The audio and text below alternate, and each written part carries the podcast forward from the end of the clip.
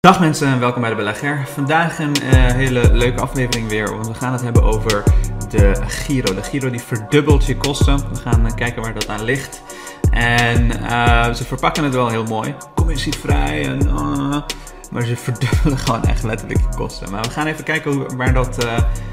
Hoe dat precies werkt. Ik heb het even heel kort onderzocht. Naar alle berekeningen die ik aan het maken ben, betaal je gewoon twee keer, twee keer meer. Dus we gaan het zo meteen even bespreken. De reden dat ik vandaag een wat eerder een video plaats is, ik ga zo meteen naar de kaakchirurg en dan gaan mijn verstandskies eruit. Dan kan ik waarschijnlijk niet meer praten de rest van de dag.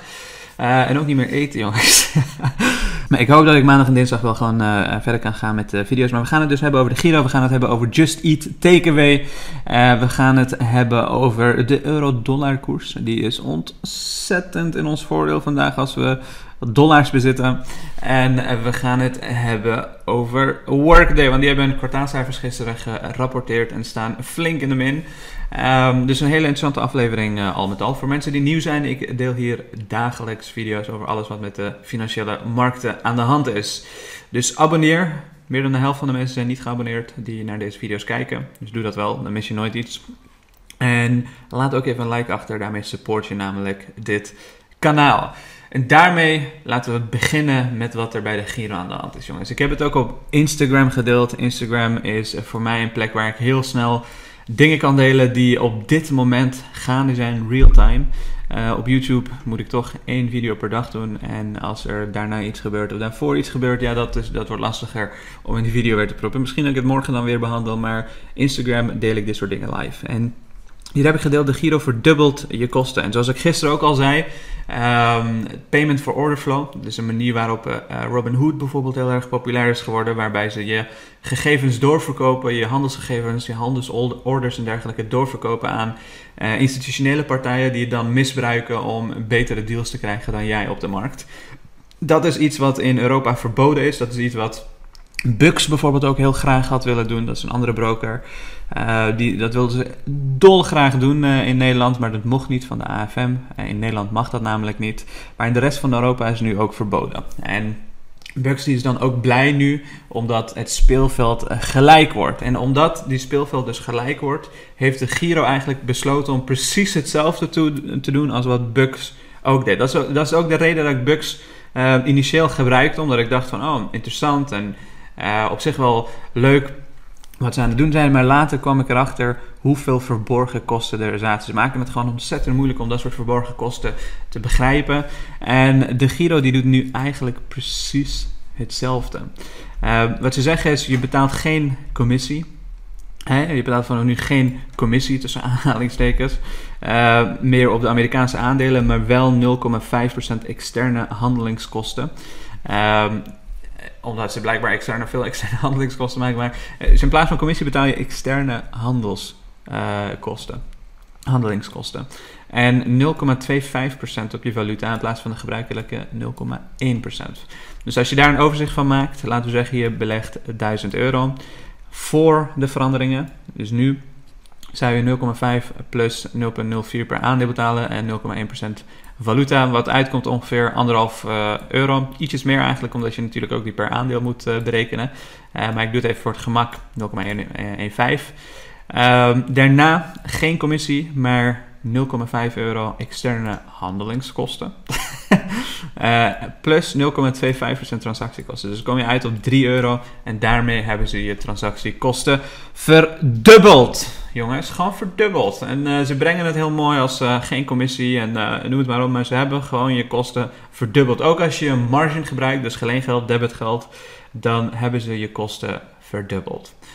meer dan verdubbeld zelfs, want je betaalde voor gealloceerde gedeelte 1,2 5%. Nu betaal je 3%. En hoe reageert het aandeel van Flatex de Giro hierop, jongens?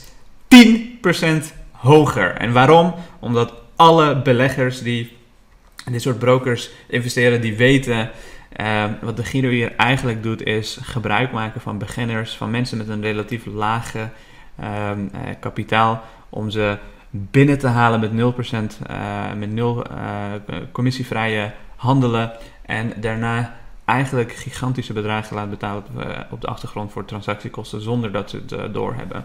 En dat gaat gewoon heel veel geld opleveren. Dat gaat heel erg positief zijn voor de cashflows van de Giro. Ehm, van, van de Giro moet ik eigenlijk zeggen, want het is nu overgenomen door dat Duitse bedrijf. En dat zorgt ervoor dat het aandeel de Giro eigenlijk keihard omhoog schiet. Misschien ook wel een interessant aandeel voor jou om te beleggen als je toch bij de Giro blijft en je, je wilt die hoge kosten uh, betalen. Ik zelf zit wel te overwegen om andere brokers te kijken. Ik zit bijvoorbeeld naar Links en Interactive Brokers en dat soort dingen te bekijken. Maar ik moet nog echt veel, veel weten voordat ik zo'n switch ga doen. Er is ook een hele dure grap overigens om al je aandelen over te zetten of te verkopen en daar te kopen. Um, dus het wordt niet, niet gemakkelijk. Um, dat is ook een beetje de lock-in van, uh, van, van, um, uh, van brokers zoals de Giro. Ik heb trouwens volop zonlicht uh, op me. maar goed, ik heb nu even geen mogelijkheid om het te veranderen. Ik moet ook snel weg zo meteen. ik zie er een beetje uit als Jezus. zo te zien. um, maar uh, de reden dat ik ook dit soort dingen overigens over de Giro kan zeggen, is omdat ik geen samenwerking meer heb met de Giro en dat soort partijen. Ik ben onafhankelijk. Uh, heel veel beleggers, uh, heel veel content creators, die zullen waarschijnlijk het hebben over hoe geweldig die transactiekosten zijn en zo. En commissievrij beleggen. En misschien na het zien van deze video, dat ze denken: shit, dat kan ik niet veroorloven, want hij heeft al dit gezegd. Dus ik, ik hoop dat ze transparant kunnen zijn. Ik hoop dat ze daadwerkelijk kunnen vertellen hoe het echt zit. Um, en nogmaals, voor lagere bedragen zal je waarschijnlijk wat minder, omdat het om percentages gaat. Maar laten we zeggen, je zou 10k beleggen. Dan ben je dus gewoon 25 euro of meer kwijt per, per transactie. Alleen al aan valutakosten als je een Amerikaanse aandeel koopt. Um, dus ja, ik weet het niet hoor jongens. Ik, ik ben er niet tevreden mee. Ik ga in ieder geval wel verder kijken of er andere brokers zijn waarbij ik mijn geld uh, beter kan, uh, kan stallen. Uh, maar goed, mocht dat er niet zijn, dan is er geen alternatief voorlopig nog steeds voor de Giro met deze kosten. dus dan hebben ze het slim, slim uitgespeeld. Maar goed, um, laten we kijken naar de e-mail die ze hebben gestuurd. Dat kan je ook hier zien. Dat, ze, de Giro introduceert Zero. Onze missie is duidelijk. Toegang tot de kapitaalmarkt vergemakkelijken voor iedereen die een eigen financiële toekomst wil vormgeven. Je bedoelt toegang tot de kapitaalmarkten duurder maken voor iedereen die hun financiële toekomst wil vormgeven. We staan al jaren bekend om onze ongelooflijk lage tarieven en ons brede product- en beursaanbod. Nu gaan we een stapje verder. We maken het duurder! maar goed, vanaf aanstaande maandag bieden wij commissievrij beleggen, bla bla bla bla bla. Um, maar onderaan streep komt het uh, de, uh, erop neer dan zie je hier externe handelingskosten voor alle producten, met uitzondering van opties, uh, onze gratis ETF's en tradegate kosten. Dus voor de kernselectie verandert er niets. Rekenen wij een bedrag van 0,50 cent. Dus hiermee dekken we externe kosten zoals clearing, afwikkeling, bla bla bla bla. Ja, ik weet niet wat ik van. Ik, ik, ik, zou willen zeggen onzin, maar ik, ik, ik weet het niet. Ja, ik vind het gewoon onzin. Um, vanaf de ingangsdatum brengen wij 0,525 in uh, berekening automatische valuta. Dit zal waarschijnlijk ook voor die ETF's uh, gelden overigens als je, uh, als je dat soort ETF's koopt. Um, dit is een van de laagste effectstarieven op de markt. Dat lijkt me discutabel. Oké, maar dat gaan we allemaal uitzoeken. een keer. De debitrente met allocatie gaan we naar 3% per jaar in plaats van 1,25%. Belachelijk. Gewoon meer dan, uh, meer dan 100%, 100% eh, stijging, meer dan een verdubbeling. Dus het is helemaal geen uh, toegang voor kapitaal maken vergemakkelijken. Het is gewoon toegang tot kapitaal maken belachelijk duur maken voor iedereen die net begint met beleggen. Dus ehm, het is duidelijk, de Giro kiest voor het grote geld. FlatEx heeft ze overgenomen om er heel veel geld aan te verdienen. En dat is dus wat ze nu daadwerkelijk gaan doen. En daarmee hebben we de Giro behandeld. Laten we kijken naar Just Eat. Die is 5,5% gestegen. Dat komt omdat er een nieuwsje was dat Just Eat waarschijnlijk boodschappen gaat bezorgen, jongens. Ik heb het al hier gemeld. Ik heb een tijd geleden een post geplaatst op de belegger.nl. Just Eat takeaway is aan het wandelen. En ik heb het vooral gehad over de, uh, de CEO Jitse Groen. Als het aan de Nederlandse tech-miljardair Jitse Groen ligt, dan stond het aandeel vele malen hoger dan nu. Um, hij vindt dat Justine geen concurrentie heeft, terwijl het bas van, barst van de maaltijdbezorgers. En vindt dat boodschappen bezorgen uh, niets gaat opleveren. En dit is wat nu dus misschien gaat veranderen. En daar, beleggen, daar uh, uh, zullen beleggers waarschijnlijk goed op, goed op reageren. Uh, ook vandaag keldert Just Eat met bijna 4% weer uh, wegens een concurrent Deliveroo die wel boodschappen wil gaan bezorgen en een flinke doorn in het oog van Jitse is. Want hij vindt namelijk dat ze geen concurrentie hebben. Het aandeel Just Eat Takeaway dat geen boodschappen bezorgt staat vandaag naar het nieuws op kleine 4% verlies. Dus, misschien dat dat gaat veranderen en daardoor staat Just Eat dus vandaag hoger. En dat is heel fijn voor Jitse. Jitse die vindt dat natuurlijk uh, geweldig. Die wil dat het aandeel hoger staat. En hij heeft dus ook geluisterd naar al die activistische beleggers en al, alle beleggers die zeiden: ga nou eens uh, boodschappen bezorgen, man. Um, dus dat is, dat is fijn om te zien voor mensen die daarin beleggen. Ik zelf, zelf er nog steeds niet in, ga ik ook niet doen. Uh, maar dat is waarom het vandaag zo hard stijgt.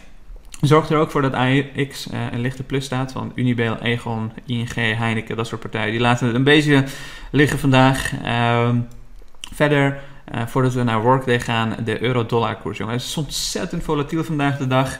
Maar vandaag gaat het bijna 1% omlaag. Dat betekent dus dat de, uh, dat de USD eigenlijk in waarde omhoog gaat tegenover de euro. En waarom is dat zo? De Amerikanen die um, uh, bouwen hun noodsteun af.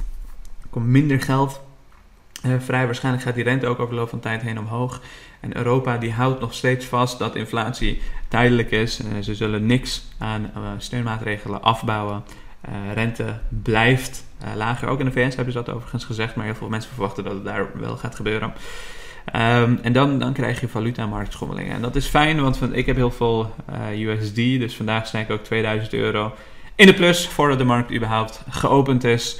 En dat zelfs met um, Workday, die vandaag toch een goede 8% eh, aan het dalen is. En Workday die heeft kwartaalcijfers gerapporteerd. Ik moet zeggen, ik kan er geen enkel verklaring voor vinden, behalve dan dat het al goed geprijsd was. En dat is, het is flink uh, gestegen. Ik sta er ongeveer 60% winst op. Um, maar alle cijfers waren gewoon precies naar verwachting, zelfs ietsjes beter. En ze hebben ook nog eens een bedrijf overgenomen.